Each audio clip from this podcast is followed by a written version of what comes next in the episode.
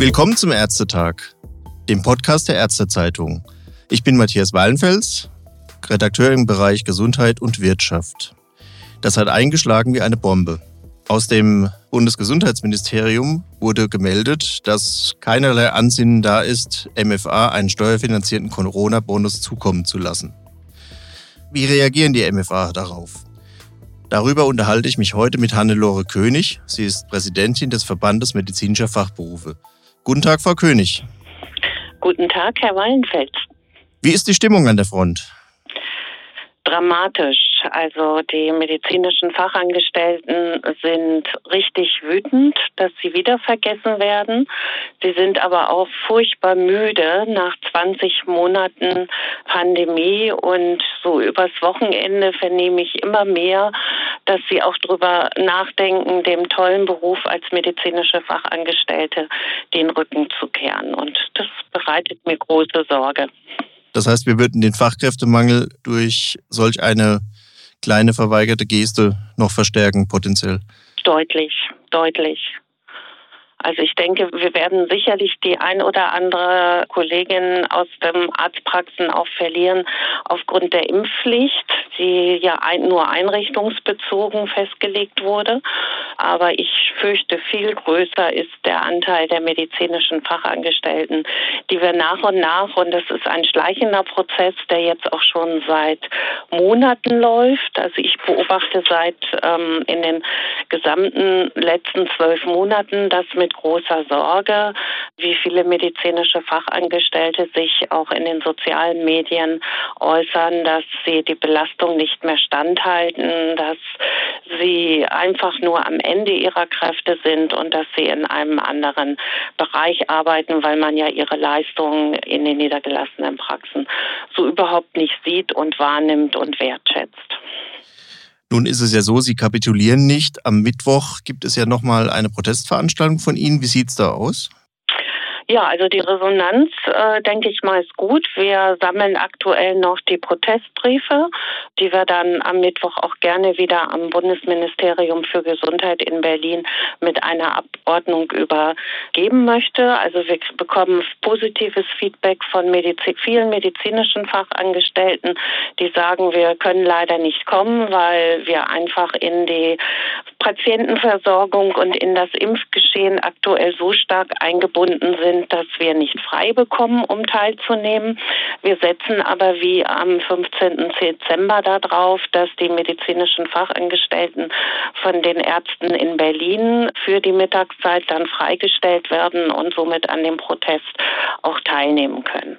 Was werden Sie denn sonst noch unternehmen, um Ihr Ziel des steuerfinanzierten Corona-Bonus für MFA weiter zu verfolgen?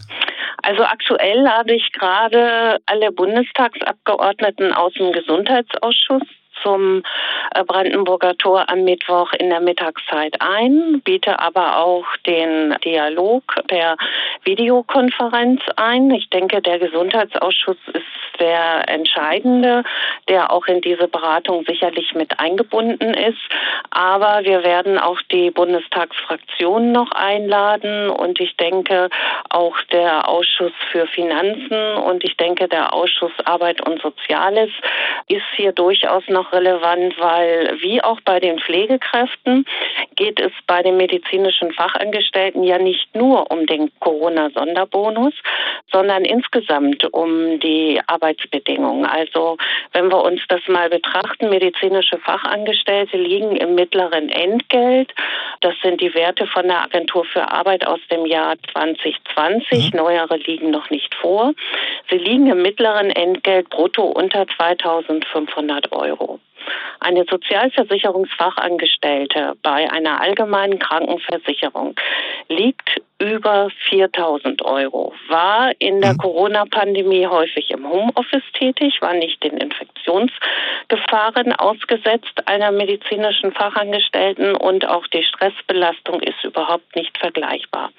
Und unsere Berufe, also Pflegekräfte in der Altenpflege, in den Krankenhäusern und in den anderen Pflegeeinrichtungen, wir können überhaupt nicht nachvollziehen, warum die so wichtige Arbeit am Patienten und wir sehen ja jetzt gerade in der Pandemie, wie wichtig diese kontinuierliche Arbeit und das, das Sichern der medizinischen Versorgung ist, warum die bei uns in Deutschland so gering bezahlt wird im Vergleich zu verwaltenden Tätigkeiten im Gesundheitswesen, die von der Qualifikation her, der Ausbildungsumfang mhm. sicherlich her vergleichbar ist, aber nicht bezüglich der Verantwortung für Menschen, denn als Gesundheitsberufe haben wir eine hohe Verantwortung für die Menschen, denen, die wir an, denen uns anvertraut werden. Das heißt, Sie müssten ja spätestens dann in den Tarifverhandlungen nochmal hohe Forderungen einbringen. Sie hatten aber gerade einen mhm. doch recht deutlich gelungenen, also aus Ihrer Sicht gelungenen Tarifvertrag gehabt. Wie stehen denn da die Chancen, dass Sie über diese Schiene gehen können? Also wir werden sicherlich an dem Thema Tarifsteigerung dranbleiben und Sie haben es ja schon angesprochen. Wir haben zum 01.01.2021 eine sechsprozentige Erhöhung und für die höheren Berufsjahre sogar bis zu 11,8 Prozent erzielt und jetzt nochmal eine Steigerung von drei Prozent zum 1.01. diesen Jahres, die leider durch die hohe Inflation natürlich gerade wieder aufgefressen wird. Das geht aber ja viele äh, Berufe auch so. Und dann kommt ja nochmal eine Erhöhung im nächsten Jahr dazu. Also wir werden mit unserem Tarifpartner da dranbleiben, das ist ganz klar. Und das war auch ein ganz wichtiges Signal, weil das Ziel war, gleichzuziehen, wenigstens gleichzuziehen mit den einjährigen Pflegekräften. Mhm. Denn wenn eine medizinische Fachangestellte in die Pflege wechselt, in eine Altenpflegeeinrichtung oder in eine Klinik, wird sie gleichgestellt mit einer einjährigen Pflegekraft. Also das war das Mindestziel. Mhm. Aber das ist ja der Mindestlohn für einjährige Pflegekräfte und nicht das Tarifgehalt. Das Tarifgehalt für Pflegekräfte liegt deutlich darüber. Die Regeln im SGB V geben vor, dass die Personalkostensteigerungen erst zwei Jahre zeitverzögert gegenfinanziert werden. Das mhm. heißt, unsere Erhöhung aus 2021 greifen für die Honorare der niedergelassenen Ärzte erst für 2023. Das hat der Bewertungsausschuss auch so bestätigt und ähm, auch keine Ausnahme zugelassen.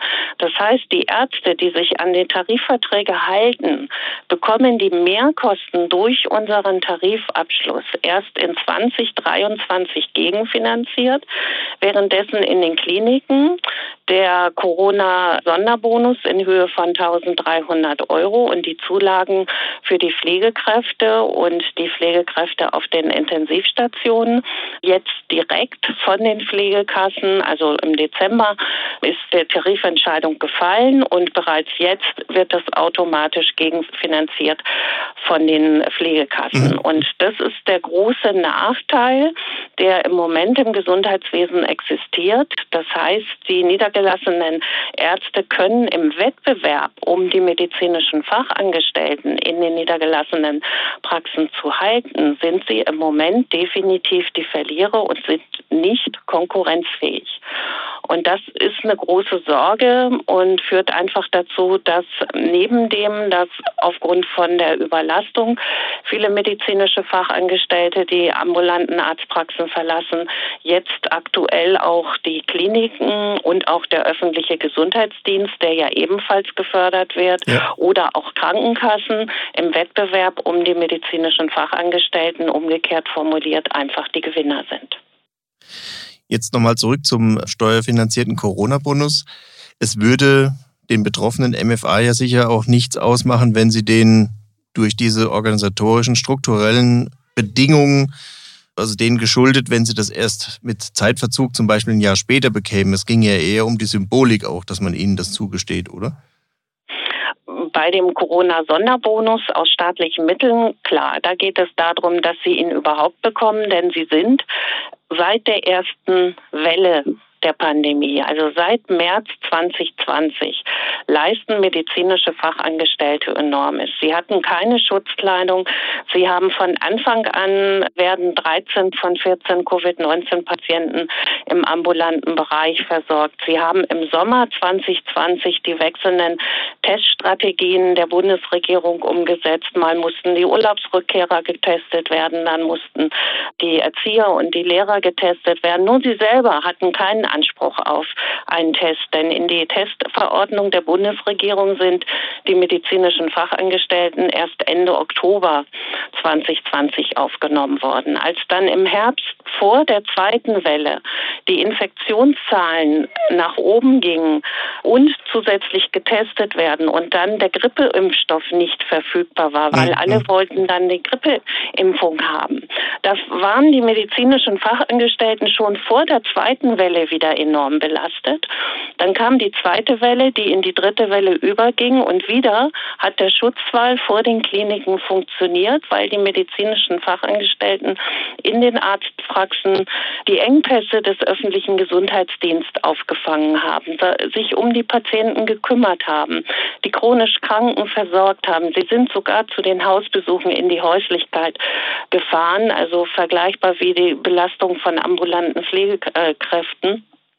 Und sie haben weiter versorgt und gesichert und haben das, was in Berlin kommuniziert wurde, den Patienten, den Versicherten in den Arztpraxen immer wieder erklärt, haben die Quarantäneregeln, die Isolationsregeln, wann muss ich kommen. Sie können sich alle an die Bilder erinnern mit den langen Warteschlangen vor den Praxen im Winter 2020, 2021.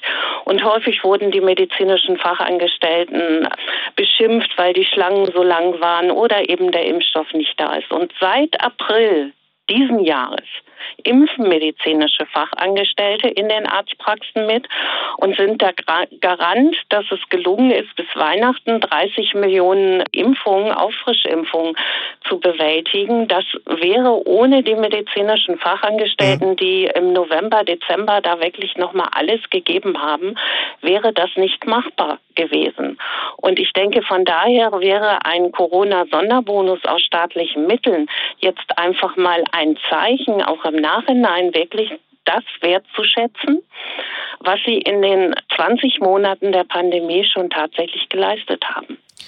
Gibt es denn ein Druckmittel im Sinne dessen, dass Sie zum Beispiel schon sagen konnten, in der letzten Ausbildungskampagne haben wir weniger Bewerber gehabt, weil das Berufsbild nicht mehr so viele junge Leute anzieht?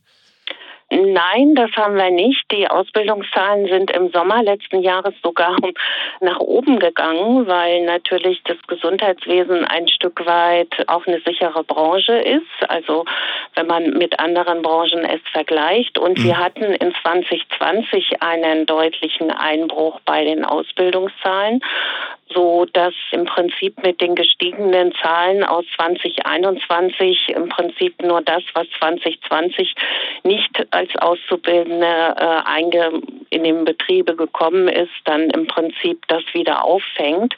Aber was wir natürlich sehen, es gibt ja mehrere Indikatoren, die Arbeitslosenquote, das Verhältnis der Arbeitslosenstellen zu den offenen Stellen. Und da sehen wir deutlich, dass sich der Engpass deutlich verschärft. Geben Sie das auch so den betreffenden Politikern mit, die Sie am Mittwoch zu Gesicht bekommen? Ja, also zum Teil haben wir gerade zur Fachkräftesituation zum Mangel sind wir im Prinzip schon seit März 2020 vor der Pandemie auf das Bundesministerium für Gesundheit auch schon zugegangen und haben deutlich die Gefahr beschrieben, dass sich der Fachkräfteengpass bei den medizinischen Fachangestellten aufgrund der Förderung in den anderen Bereichen weiter verschärfen wird, weil da war das auch schon absehbar. Und jetzt verlieren wir halt einfach noch zusätzlich medizinische Fachangestellte. Krankheitsbedingt, weil sie ausgebrannt sind oder weil sie einfach ja zu müde sind, um weiterhin in diesem Beruf zu arbeiten. Das ist angekündigt und bei der Einladung an die Bundestagsabgeordneten spreche ich dieses Thema auch immer gezielt nochmal an. Frau König, ich bedanke mich vielmals für das Gespräch, drücke Ihnen die Daumen, dass Sie in Berlin Gehör finden und bis zum nächsten Mal. Vielen Dank. Auch bei Ihnen bedanke ich mich fürs Zuhören. Bis zum nächsten Mal. Tschüss. Tschüss.